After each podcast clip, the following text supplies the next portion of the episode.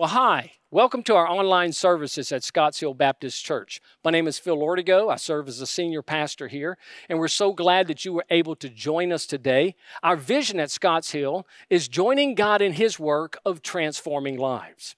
Now, the wonderful thing about God's work in our lives is we don't have to be in a specific place for His transformative work to take place. Whether we're gathering together or whether we're sequestered in our homes, God's work of transformation is always working. And during this time that we have been socially distancing ourselves from one another, statistics are telling us that there are four groups that are arising out of this. Those people are staying home while falling into one of these four categories. Number one, they're the hunks. Those are the ones who have spent this time working out and shaping their bodies. But not only are there the hunks, understand that there are the chunks. Those are the individuals who are staying home and maybe enlarging their bodies. And then there are those who are known as the monks. They're so secluded that they become introverted. And statistics tell us that even in this time, there's a fourth category, and it's the drunks, the people who are trying to medicate their pain through the midst of this. But the wonderful thing is, no matter where we are, we can trust God that He's going to keep doing a work of transforming our lives. Now, one of the great um, opportunities that I've had in my life is not only to be a husband, is to be a dad. And I cherish the title of fatherhood. I loved being a dad, and I love being a dad today. It still has great benefits. But one of the things I loved about being a dad and my kids growing up, well, were the nightly bedtime rituals. Now, it wasn't because I was anxious that my kids would become unconscious until the next morning. I loved the nighttime ritual of bedtime stories because it gave me the opportunity to read to my children. And they loved for me to read. They would beg for me to read to them. Now, I would like to think it was because they were intellectually astute and they wanted to broaden their knowledge of things around them. But I've come really to understand that they wanted me to read because they were masters of delaying the inevitable sleep. But when we spent time reading, we read a number of things. But one of the greatest things that they enjoyed was what they affectionately called the bug eyed Bible. And the reason they call it the bug eyed Bible was because all the characters in the Bible had really big eyes. And we would read the typical Bible stories that you would find in children's Bibles. We'd read about Adam and Eve. We'd read about Joseph. We'd read about Moses. We'd read about Daniel in the lion's den. We'd read about David and Goliath. And then we would read the stories of the New Testament. And they loved the stories not only about Jesus, but specifically, they loved the stories that Jesus told. And let's face it, Jesus was a master storyteller. He was many things, but one thing he was, he was an incredibly gifted speaker. And when he told stories, people were captivated by those stories. And people today are still captivated by the stories of Jesus. Now, all of those stories of Jesus are what we call parables. And my kids love to hear the parables of Jesus, the Good Samaritan. They love that story. The prodigal son, the lost sheep, the lost coins, the wonderful banquets. And we would spend time reading about these stories. Today, we're beginning a new series that we're calling The Parables of Jesus. And what we want to do for the next several weeks is take some of the most um, popular and significant parables that Jesus told. And let's discover incredibly deep truths from the lips of the Son of God. Now, before we jump into just talking about parables, we have to understand one important question, and that is what is a parable? What is a parable anyway? Many people think that a parable is just simple story that helps us to live a better life. When Jesus told parables, he was not opening up a can of chicken soup for the soul. He was not trying to give us some spiritual fortune cookie. Instead, when Jesus told parables, he was literally opening the windows of heaven, and there were coming incredibly deep heavenly truths to humanity. A parable is just a story about a real life situation or a real life person going through some difficulties or conflicts and drawing from those things moral or spiritual truths. Now, let's put it real simple. A parable is an earthly story with a heavenly truth. It's is simply an earthly story with a heavenly truth. The word parable in the Greek is the word parabola, and it means to come alongside. So when Jesus told a parable, he was telling an earthly story with a heavenly truth coming alongside it to open up the hearts and the minds of people. That's what a parable is. It's very simple. And a parable is different than a fable. A fable might be a story about unrealistic things like animals speaking. A parable is always something that can really happen in real life. And a parable is not like an allegory either.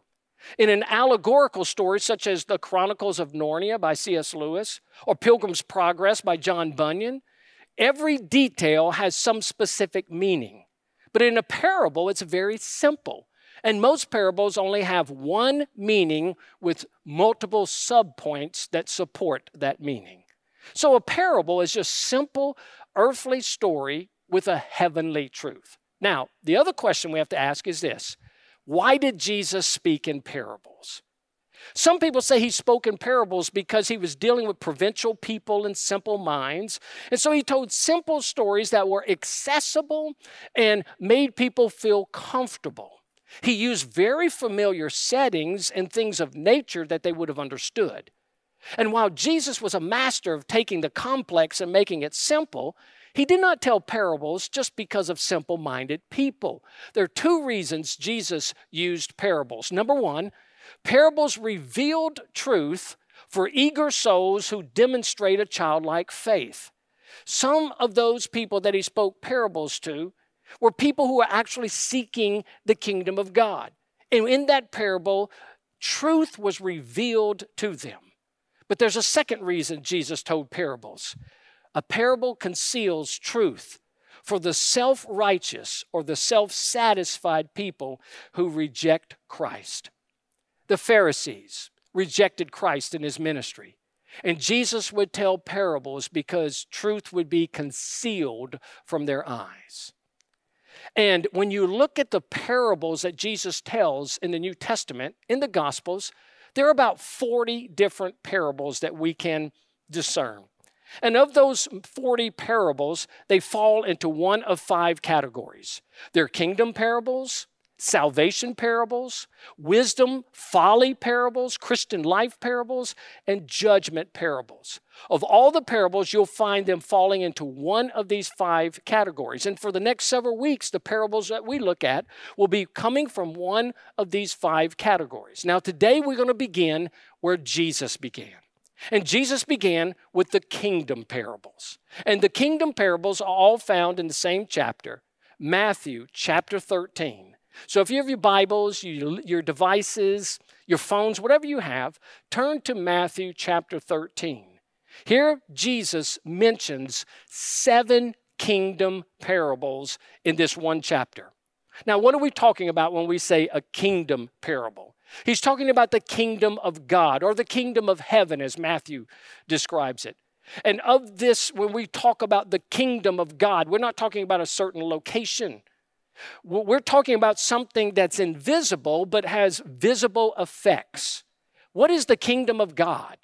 Before we could talk about kingdom parables, we need to understand what the kingdom of God is. Very simply, the kingdom of God is the reign and the rule of God in the heart of an individual. You'll remember in Matthew chapter 6, in the Sermon on the Mount, Jesus is teaching his disciples to pray.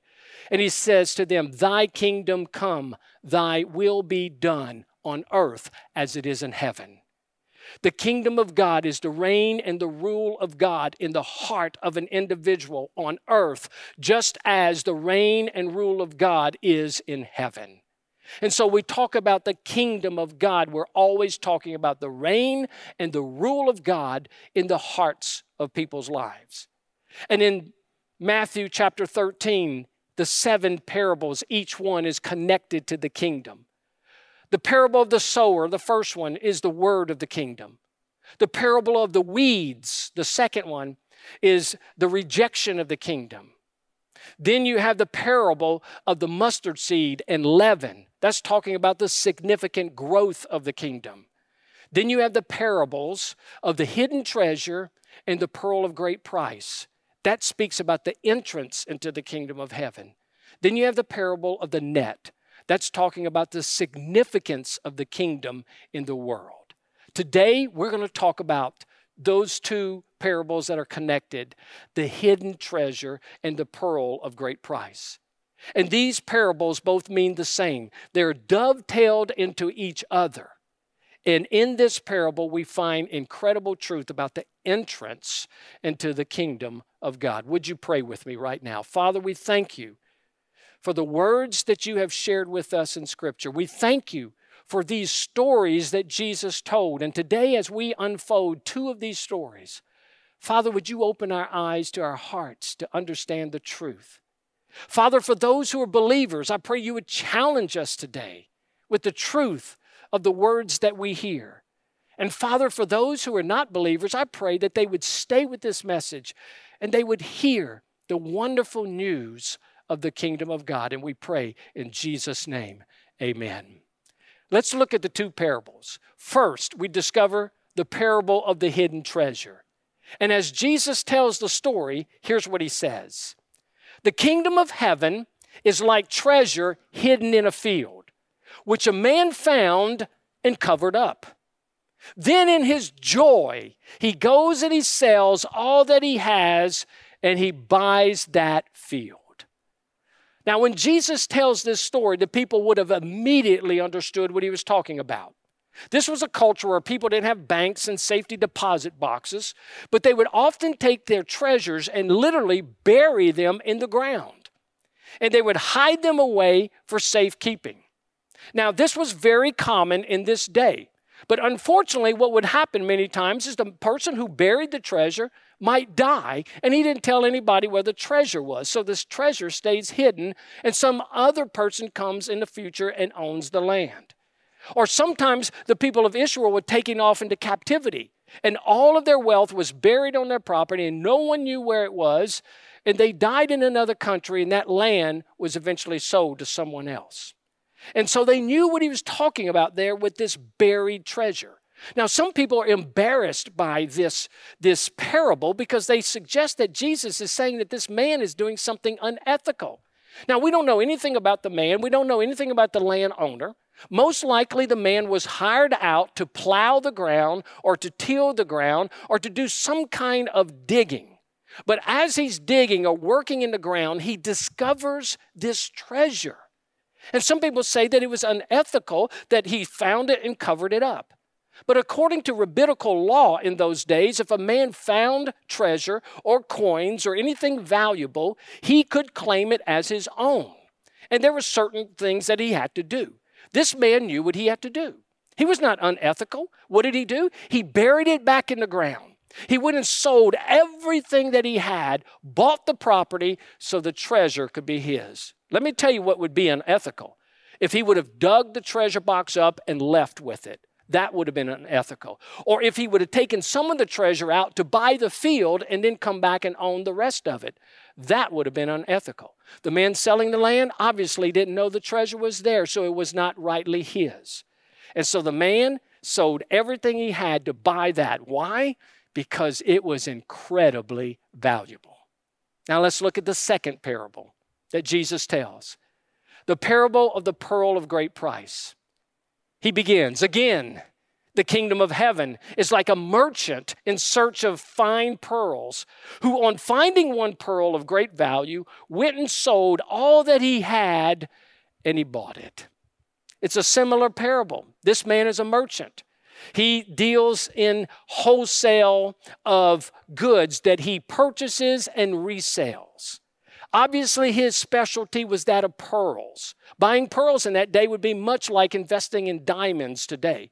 And so, what does he do? This man went from town to town. He went from coastal city to coastal city, from harbor to harbor, from merchant to merchant. And what was he doing? He was searching for great pearls. And in his search, he located something that no one else knew a pearl of great price.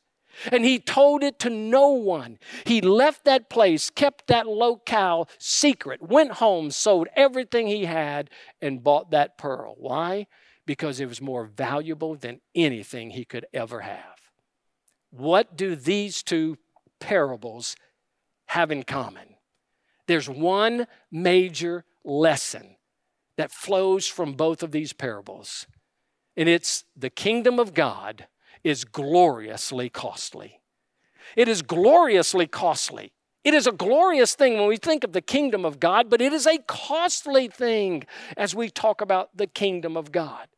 And from this main point in this parable, we find five specific truths that you and I need to understand about the kingdom of God in our lives and in our world.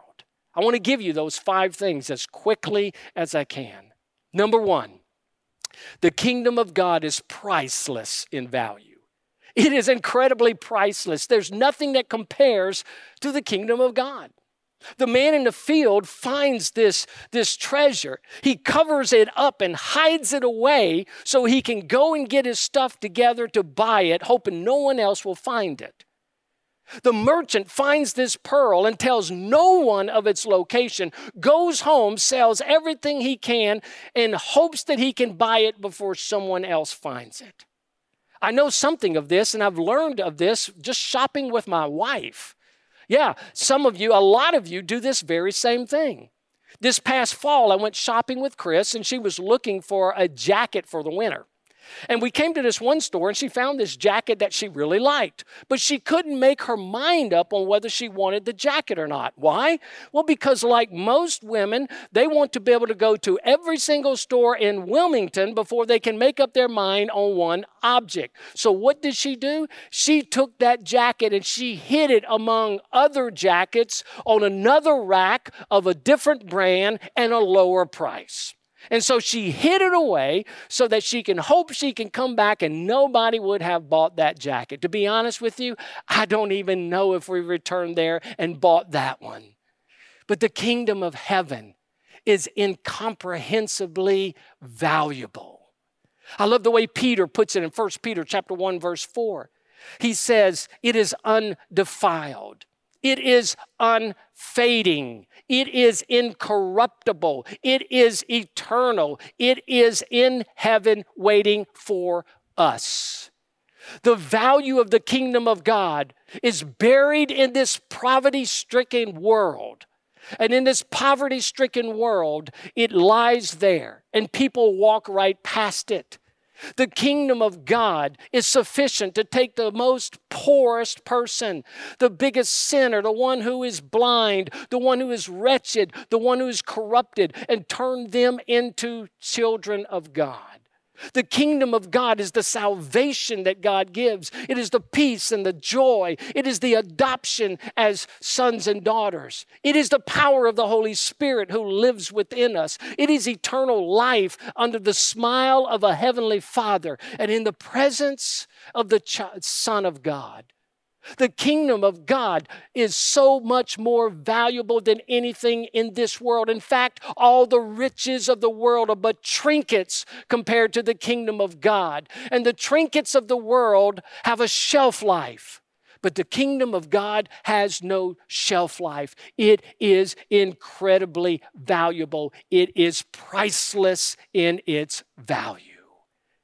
The first thing that we see is that the kingdoms of men do not compare to the glorious nature of the kingdom of God. Here's the second truth that Jesus teaches the kingdom of God is not superficially visible. In other words, it's not easily detected. The kingdom of God is not something that people just so easily see and understand. The man in the field, many people walk through that field. No doubt many people worked and plowed in that field. But this man found it, uncovered it, covered it back up, and bought the land legally. The same with the merchant. He discovered the pearl of great price by hours and hours of investigation and traveling and going from one place to the next. Other people walked right past that pearl of great price, but he was able to see it. The point is this that the kingdom of God is not so easily seen. Jesus said in Luke chapter 17, verse 20, that the kingdom does not come with great fanfare. People are not readily looking for it. The apostle Paul says in 1 Corinthians chapter 2 verse 14 that people walk right past the kingdom of God because these things are spiritually discerned. Jesus even said in John 3 3, when he's talking to Nicodemus, he says to him that one can only enter the kingdom of God if he's been born again. And why is it that people are not able to so easily see the kingdom of God? Because Paul says in 2 Corinthians chapter 4 4 that the God of this world has blinded the eyes of unbelievers so that they do not see the glory of the gospel in the Son of God. Takes the work of the Holy Spirit to open up our eyes, to be able to see the value of the kingdom. Otherwise, we will walk right past it. We will hear the gospel over and over again. But when the Holy Spirit begins to draw us to Himself, and the Holy Spirit begins to give us insight, and He begins to convict our hearts and our minds, then suddenly the kingdom becomes visible. I remember in my own life, I grew up listening to the gospel most all of my life. I've known all the stories of Jesus. I knew about the Bible. And it, I've heard the gospel multiple times. But it wasn't until 1977, March, on a Thursday night, that my eyes were open to the gospel. I was invited to a church, and there that evening I heard the gospel unlike I've ever heard it before. And the gospel exploded in my heart and in my mind, and suddenly I could see myself. I could see the righteousness of Christ, I can see the judgment that awaited. And for the first time, even though I had walked by it countless times, it exploded in my life and became real. Many of you feel the same, and you can remember the same thing. It's not superficially visible, it's a work of the Holy Spirit who brings us to the point of understanding the nature of the kingdom. Here's the third thing that we see the kingdom of God must be personally appropriated. It must be personally appropriated. That means I must personally do something with it. I must personally commit to it. That's what happened with each of these men in these stories. We find the man in the field was committed to buying the field and making that treasure his own. It was going to cost him everything, but he was committed to it. The merchant was the same. He was committed to the pearl of great price. He might be questioned by people why would you sell everything for one item? But he was committed to it, and they were personally appropriating themselves to it. You see, the truth is this the man in the field could not inherit that riches. The merchant did not have any kind of entitlement to the pearl. And Jesus is speaking to a group of people who believe that salvation can be inherited or it was entitled. Many of the people listening to him were people of Israel. And they thought because they were of the nation of Israel, they automatically were of the kingdom of God. And the point is this salvation is not inherited, it's not passed down from parents to children or grandparents to grandchildren. It must be personally appropriated in the life of every individual. My first pastorate was a small country church in Florida. And all the men, most of the men in that church were peanut farmers. And that's what they did for a living. One day, a farmer came to me and he said, My son is of the age where it's time for him to be baptized. I said, Did your son surrender his life to Christ and accept Christ as Lord? He said, Oh, no, no, no, no. He said, You see, it was like this. He's grown up in church his whole life. My, my dad grew up in church his whole life, but when he was the age of 16, he was baptized. I grew up in church my whole life. When I was age of 16, I was baptized. And my son has grown up in this church, and now he's 16. It's time for him to be baptized. That's what I call Southern fried Christianity. It just simply passes on from generation to generation. And I helped him to understand that baptism isn't the issue. A surrender to Jesus Christ is an issue, and that your son cannot live on borrowed faith. That's the point of this, that it must be personally appropriated. This faith must be your own faith. I want to tell you, there are a lot of people in the church today that think because they grew up in a certain church or they've been in a connect group or a Sunday school class, and because maybe they are a teacher or maybe a deacon or even an elder in the church, many people think that just because of all those things, they automatically have salvation. That's borrowed faith. And borrowed faith is the worst kind of faith. When you borrow something from someone, it's not yours. In fact, when you borrow something from someone, you're expected to give it back, right? Now, if you don't give it back, you've stolen it. and some of us have some things we've stolen, don't we? But the reality is this borrowed faith is faith in faith. That's all. Authentic faith is faith in Jesus Christ. It is a personal love for Him and a personal surrender to Him as Lord. It is an act of where I put all of my trust in Him.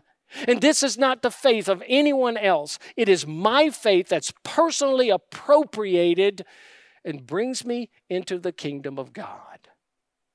One of the things I love about Scotts Hill and our family ministry is we're committed to moving children from a borrowed faith to an authentic faith, students and college students alike because we cannot live on borrowed faith. It must be personally appropriated in a relationship that I personally have with the Son of God. Here's the fourth principle the kingdom of God may be entered by different approaches. The kingdom of God may be entered by different approaches. We find so many similarities in this passage, so many, but there's one distinct difference between the two of them. Here's what it is the man in the field was not looking for the kingdom of God. He was not in search for it. He was going about his everyday life and he providentially stumbled upon it. And when he stumbled upon it, he discovered the richness that was at his feet. And so he was not one who was out searching for the kingdom of God. Many of you know what I'm talking about because you neither were out searching for the kingdom of God. You were going about your daily life, then all of a sudden you heard something. Maybe you heard a message that changed your thinking. Maybe someone came and shared the love of Jesus with you and it changed your thinking. Maybe maybe you listened to a song and that song changed your heart. Maybe something took place and you listened and experienced something that you stumbled upon and then you experienced the kingdom of God. We see this through the pages of Scripture. The Apostle Paul did that. He was on his way to Damascus. As far as he was concerned, he was in the kingdom. And then Jesus just uh, um, shows up in the most dramatic fashion, and Paul stumbles into the kingdom of God. Providentially, he did so. The woman at the well did the same. She came to the well at noon and she discovered the Savior. She was not looking for the kingdom. I did the same thing. When I went to church that Thursday night in 1977, I wasn't looking for Jesus, I was looking for a date. And when I left there, fortunately, I had both. But the reality is this is that many people think that they've stumbled into the kingdom where actually the kingdom found them. Some of you are like that. But then the merchant is different. You see, he didn't stumble into the kingdom, he was looking for the kingdom. He was studying, he was consumed by finding it. And there are many people who are looking for truth in their life, and they've gone from religion to religion, from maybe one philosophy of life to another philosophy of life, maybe one lifestyle to another lifestyle, and they're empty in all of that. But even in their search, they can find the truth. And even those who may stumble into it or who is searching for it, the Ethiopian eunuch in the book of Acts, where Philip met him. He was searching for truth. Cornelius in Acts chapter 10, a Roman centurion, was searching for it and found it. And many of you have done the same thing. But here's the last point the kingdom of God comes at a high cost. It is glorious, but it is costly. It comes at a very high cost. What do each of these men do? They each go home, sell everything that they have, and they come and buy the field or they buy the pearl. Why? Because those things were exceedingly more valuable than anything they would ever own. And Jesus is not saying here that we buy our way into the kingdom. We could never do that. All the riches of the world could not buy the kingdom of God. You can't work your way into the kingdom. There's no amount of work that you can do to earn a place. It's all by grace. But here's what he's saying that the kingdom of God requires total surrender and total sacrifice. And the mark of total surrender in a believer's life is a transformed heart. The mark of total surrender in a believer's life is a total love for the Lord Jesus. It doesn't mean that we're immediately going to be able to overcome every sin and failure in our lives. That's called sanctification. We work the rest of our lives through that process. But we should have a deep love and appreciation for the things of Christ that we surrender everything. We surrender, we surrender our goals, our ambitions, our emotions. We surrender our careers. We surrender our finances. We surrender our lives. We come to the Lord Jesus with open hands and empty hands so that we can walk away with the fullness of the kingdom. It's interesting that Jesus made it more difficult for people to say yes to him than to say no to him. Why?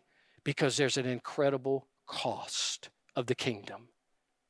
And the mark of a mature believer is that everything they have is his because everything they have pales in comparison to what's of the kingdom. Now, every parable is meant to lead to questions. Believers, let me leave you with two questions today. And these questions should re- resonate deeply within our hearts. Matter of fact, they should convict every one of us. As I dealt with this this week, I was so convicted in my own heart about what I'm seeking. Question number one Is pursuing the kingdom of God the most valued passion of your life? Or do you find yourself pursuing the kingdoms of the world? Is the kingdom of God the most valued passion? Is the greatest desire of my heart is that the Lord Jesus would have reign and rule over everything in my life? there's a real easy way to know whether that's true or not. Where do I invest my money? In the kingdoms of the world or in the kingdom of God? Where do I invest my time? In the kingdoms of the world or the kingdom of God? Where do I invest my interest?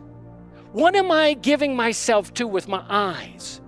Am I watching things on television that reflect the kingdom of God or the kingdom of the world? Is my entertainment driven by the things of the world or by the joy of being in Christ? You see, where my, my, my time goes is where my passion is. And the question is for each of us what are we pursuing? And in these days with this COVID 19 and everything, you know what I'm seeing people do? Protecting this kingdom of the world. They're protecting their investments, they're protecting all of these things. Now, I'm not saying we should not be wise in these things, but the thing is, we're giving ourselves to something that John says in, in second and first John chapter 2, he says, These things of the world are passing away, but the kingdom of God is forever. Am I living according and for the rule and the reign of Jesus in my life? I know that I fall miserably short in these sometimes. And this parable drives us to ask this question Whose kingdom is most valuable? And whose kingdom am I living for? Every day when you wake up, you have a kingdom conflict in you your kingdom or God's kingdom? Here's the second question are you allowing God to use you to be a treasure and a pearl of great value by the way you live your life? What do I mean by that? Many times you're the only gospel that people will see. And you carry with you the gospel. Paul says this in 2 Corinthians chapter 4. He says, We have this treasure in jars of clay. We are the jars of clay. The treasure is the gospel. And we have the gospel in this jar of clay. And this treasure is what the world needs to see.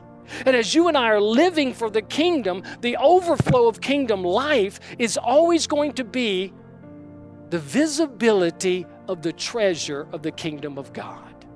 And people will see that. You will run into people. You will have an opportunity to share that treasure with them. You have opportunity to share the pearl of great price, who is Jesus. And in these times, we ought to be living in such a way that what people see is the treasure of the gospel and the value of Jesus in our world. Oh, I pray that as we go through this week, that God's kingdom would have the priority and that we would live in such a way that people would see the treasure of the gospel and the person of Christ in us. If you're listening to this and you're not a believer, you may have stumbled onto our website today, but that's by God's providence. Or you may be looking and been watching for some time, and maybe you've been searching for truth. My friends, let me tell you the treasure is Jesus. The answer for your life is the Son of God, the Savior of the world. You see, He took your punishment by dying on the cross. He took your penalty by becoming sin so that you might become the righteousness of God in Christ. He died and was buried. And on the third day, he rose from the dead and is alive today. And he loves sinners. He died for sinners like me, like everyone watching this. And I want to encourage you today that you would personally appropriate your faith in Jesus Christ, that you would surrender your life to Him as Lord and Savior and that you would come to know that the kingdom of God is glorious, but it is also costly because you must surrender everything. And if you're willing to do that, then you will experience the kingdom of God in you. The kingdom of God is gloriously costly, but the kingdom of God is more valuable than anything in this world. Join me as we pray. Father, we thank you for truth. Thank you for your word. We ask, Father, that you would use it in our lives. Transform us for your glory. In Jesus' name, amen.